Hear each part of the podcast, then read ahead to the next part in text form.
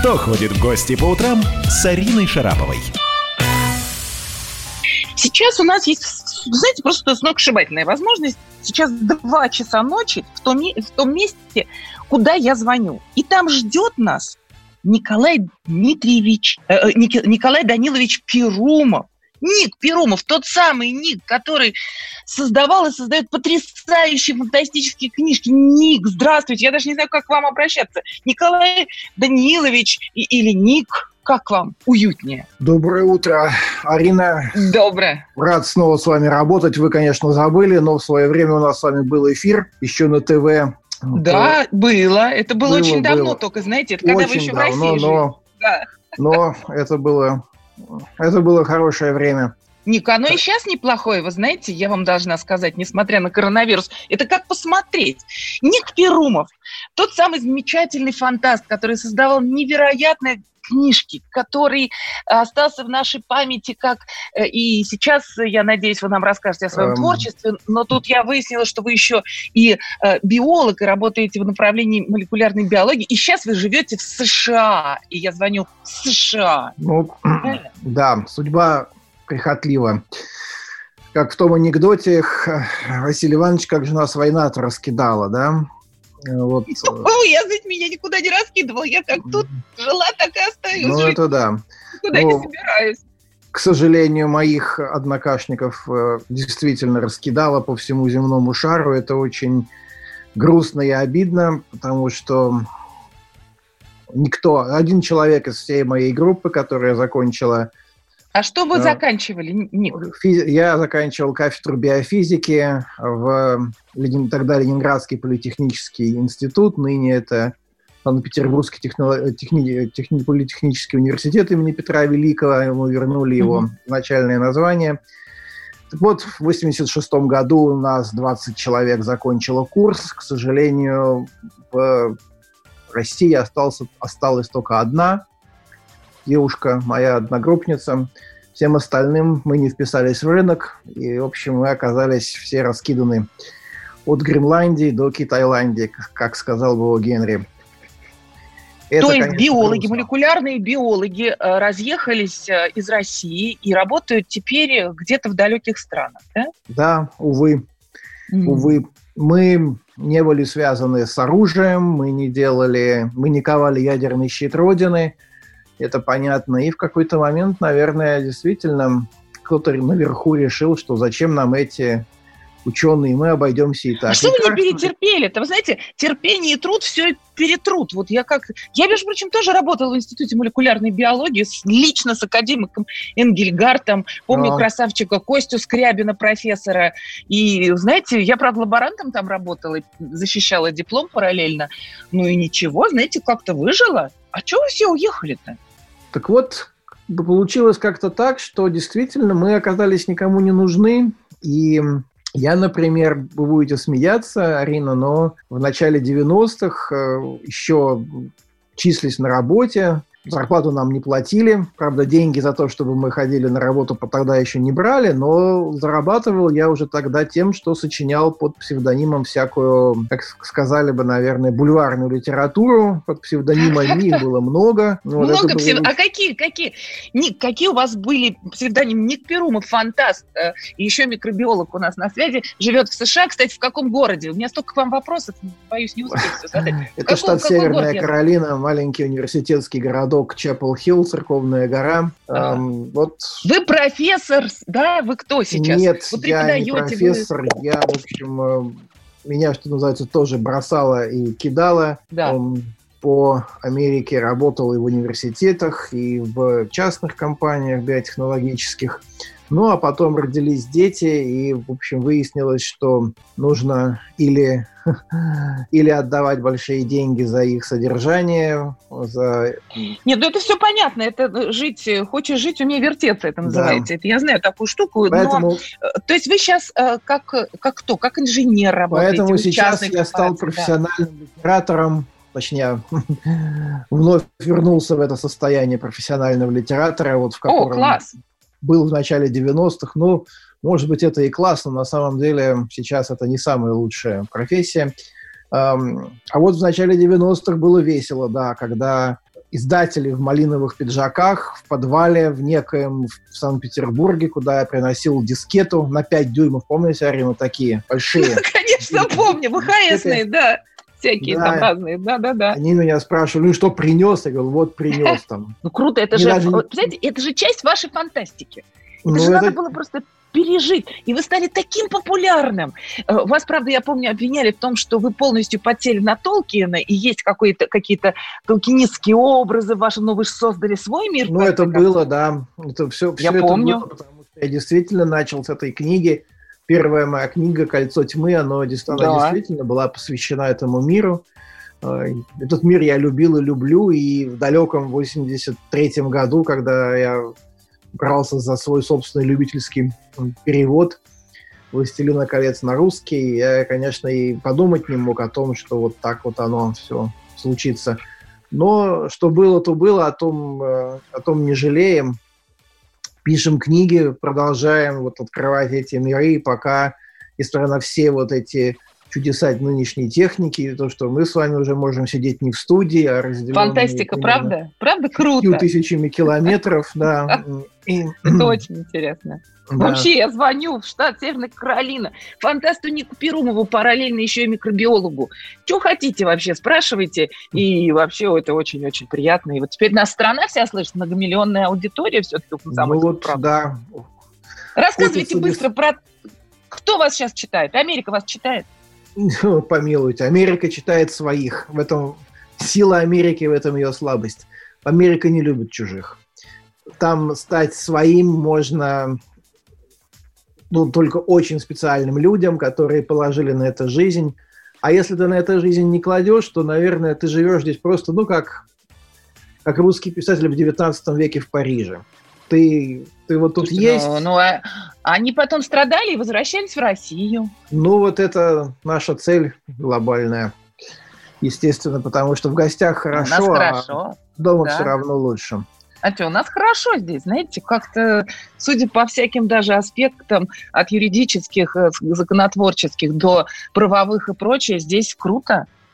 Мне кажется, здесь в России это очень комфортно, а писатели тем более. это- я это всегда говорил, и вот до начала наших всех событий с м, коронавирусом, пока летали самолеты, я приезжал в Россию примерно каждые три месяца. Ну, То есть э, реально существовал на две страны, на, на два дома. М, И видел, да, страна меняется, и большое видится на расстоянии. Меня за это многие мои знакомые, и даже друзья ругали и говорили, да ты не понимаешь, что здесь все ужасно, здесь все рушится. Здесь у нас, Да, у нас ужасно. ужасно. Но покажите это, это не мои человека. слова. Тот, Э. которому ужасно, знаете, ест, пьет с утра до вечера, покупает дорогущее вино, ездит в хороших машинах и говорит, о, здесь ужасно.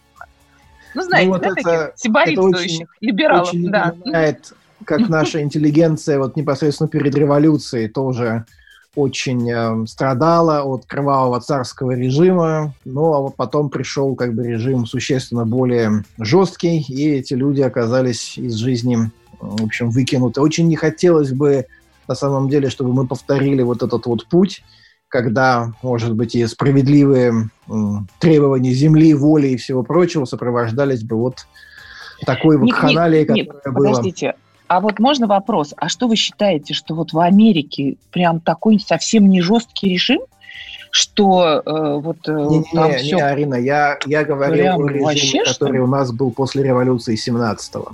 А вы меня сейчас не пугаете, потому что, на мой-то взгляд, что Америка как раз выживает за счет четкой дисциплины, соблюдения законов. И, э, в общем, честно говоря, конечно, это достаточно жестко соблюдается. Пойди плюнь куда-нибудь в урну не в ту, и что с тобой будет? Бумажку Так брось было. не туда, Так было. Много лет назад, когда я туда приехал, в Америку сюда, э, так и было. С годами, вот, э, к сожалению, здесь все изменилось, и Хаос. Она стала очень напоминать нам с вами знакомый поздний Советский Союз. Идеологические речи, в которых никто не верит, э, Мгм. только вместо, э, ну, скажем так, руководящей направляющей силы нашего общества коммунистической партии есть объединенная партия различных э, меньшинств. Да, я добавлю, вы знаете, на мой взгляд, Америка – это удавшийся Советский Союз. Но вот э, Советский Союз развалился, не знаю, хорошо или плохо. Так что так. посмотрим. Ник, возвращайтесь домой. Знаете, я даже вот увидела вас, поняла, что я звоню в Америку, у вас два часа ночи, я даже забыла себе кофе заварить. Э, я сейчас буквально отойду на минуточку, заварю себе кофе, чего и вам желаю, вернусь вновь. Но э, я думаю, что у вас немножко такое грустное настроение. Я понимаю, у вас 2 часа ночи, у нас 9 утра, я такая более бодрая. Но мы сейчас с вами обсудим а, и коронавирус, и, и фантастику. Я не понимаю, почему фантасты всегда все угадывают. Вот поговорим об этом. Ладно, буквально через пару минут. Пошла кофе да. заварю. Кто ходит в гости по утрам с Ариной Шараповой? Проект «Не фантастика» на радио «Комсомольская правда». Известные визионеры, писатели, бизнесмены, политики обсуждают, каким стал мир в эпоху коронавируса.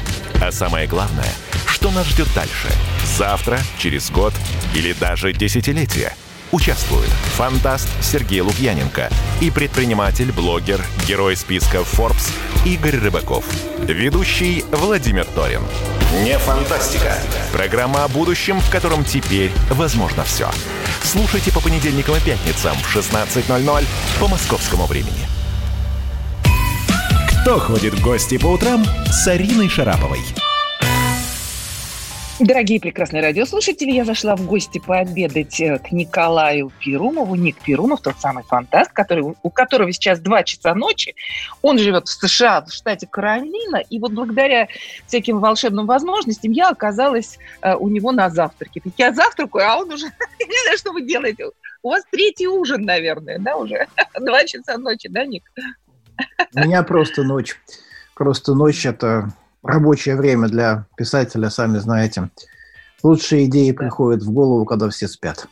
Я желаю вам огромного количества побед на поприще писательства. Мы ждем ваших новых книг, и я уверена, что вы сделаете нам подарки. Но я сейчас хочу к вам обратиться как литературные подарки. Э, я хочу к вам обратиться как к микробиологу. Но все-таки коронавирус, вы же понимаете. Mm-hmm. Но я же не могу микробиолога не спросить про коронавирус. Искусственного он происхождения или нет. Вот вчера, например, Нобелевский э, лауреат, простите, я не помню, как его зовут, Япония. Люк Монтанье. Сообщил, вот, какой вы умничка.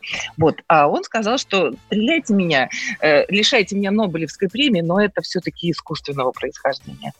Вирус. Эта гипотеза ходит широко, ее опровергают с самых высоких трибун, однако появились так уже более основательные расследования, не скажу исследования, расследования. Такое впечатление, что в этот вирус напихали самых убойных механизмов ну, проникновение в наши человеческие клетки, заражение их, какие только могли. Э, это должно было быть очень низкая вероятность, чтобы это все появилось вот внезапно. Плюс к тому до сих пор непонятно, в каком же вот живом организме, в хозяине этот вирус возник. Понимаете, если вирус, он живет в мышке этой летучей, которую даже там съели бедные наши голодные китайские крестьяне, то само по себе это еще не, неплохо. Должно было, должен был произойти перекрест другим вирусом, из которого был позаимствован наиболее убийственный аппарат.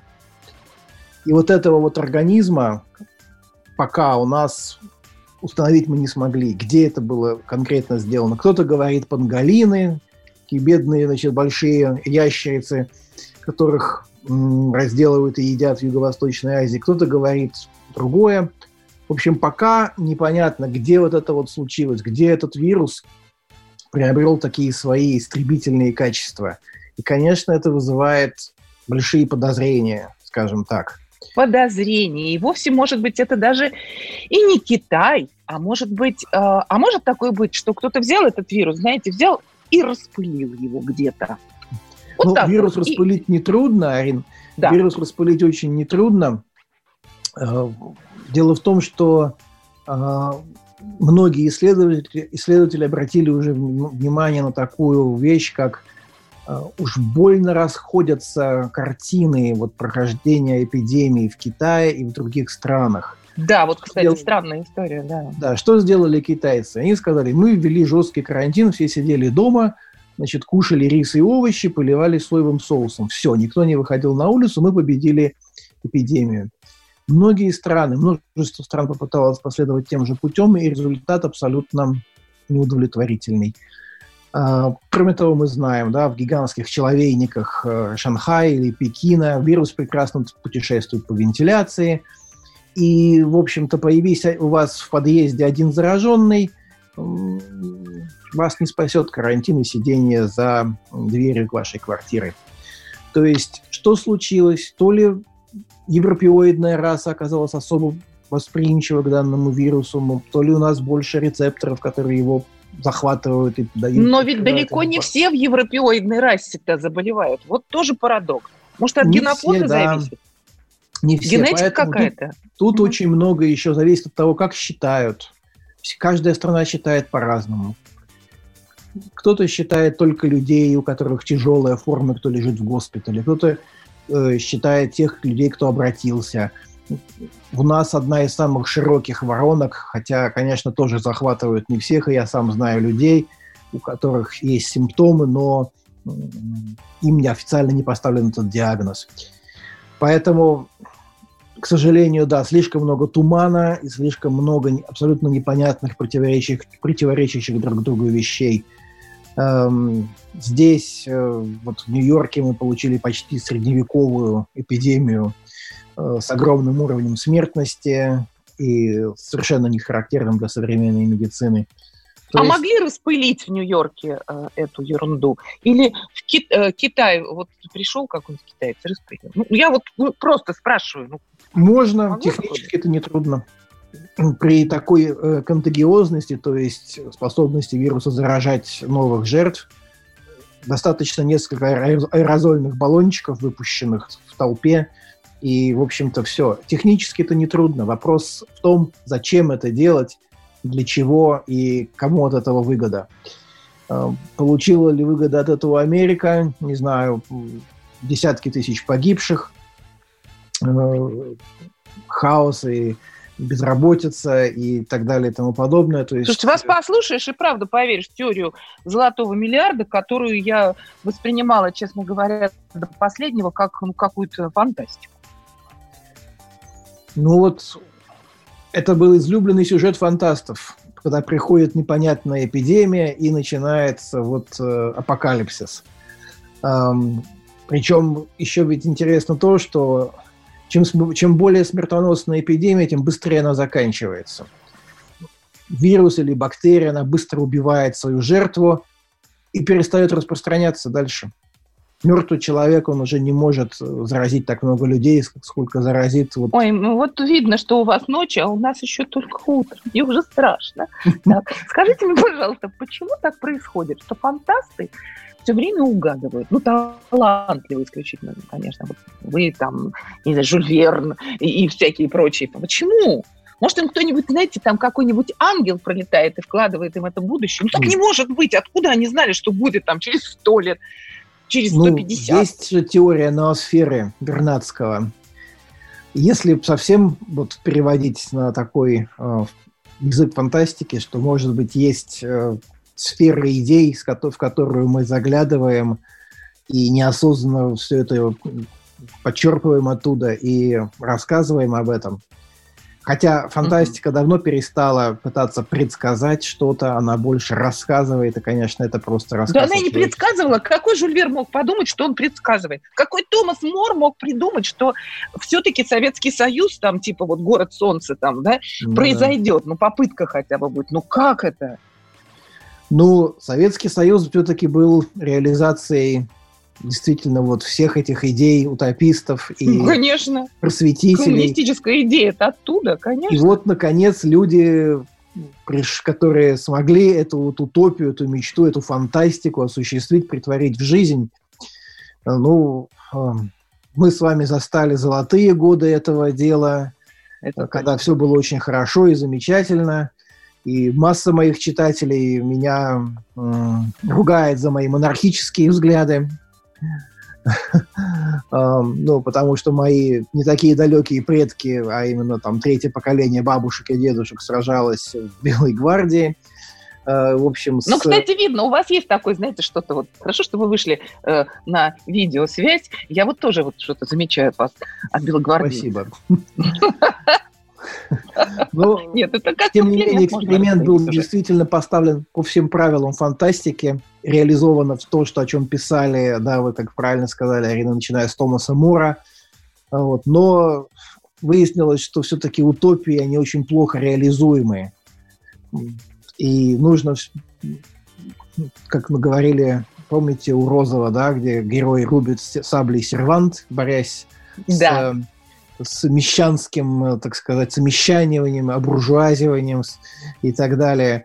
Но выяснилось, что вот все-таки дефициты – это не самая хорошая вещь для продвижения самой лучшей, самой справедливой идеологии. Ник, но вы послушайте, но все-таки ведь угадали же этот коронавирус. Ведь все эти э, фантастические истории про эти ужасные эпидемии, про всякую такую страсть. Угадали, Божью. конечно, потому что это Да? наш страх, который в нас сидит, по-моему, еще со времен Великой Чумы, который вот неве- неведомо как, но передается через э, поколение э, ужас от невидимого врага, которого невозможно победить, невозможно сразить мечом, пронзить стрелой.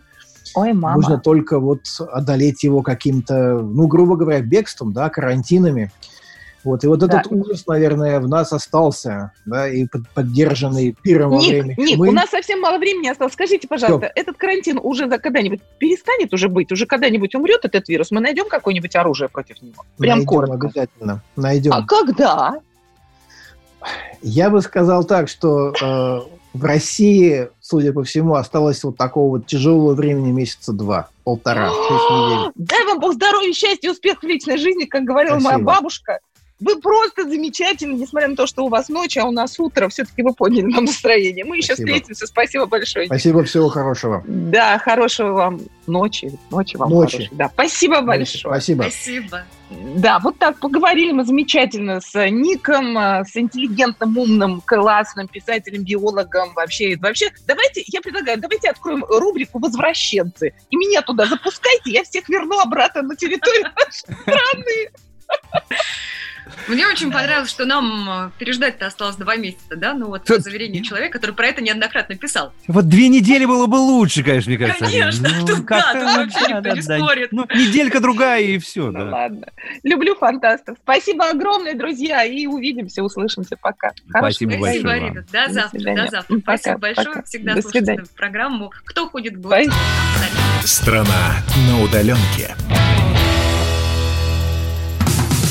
Как дела, Россия? Ватсап-страна! Это то, что обсуждается и то, что волнует. Это ваши сообщения в прямом эфире, в том числе и голосовые.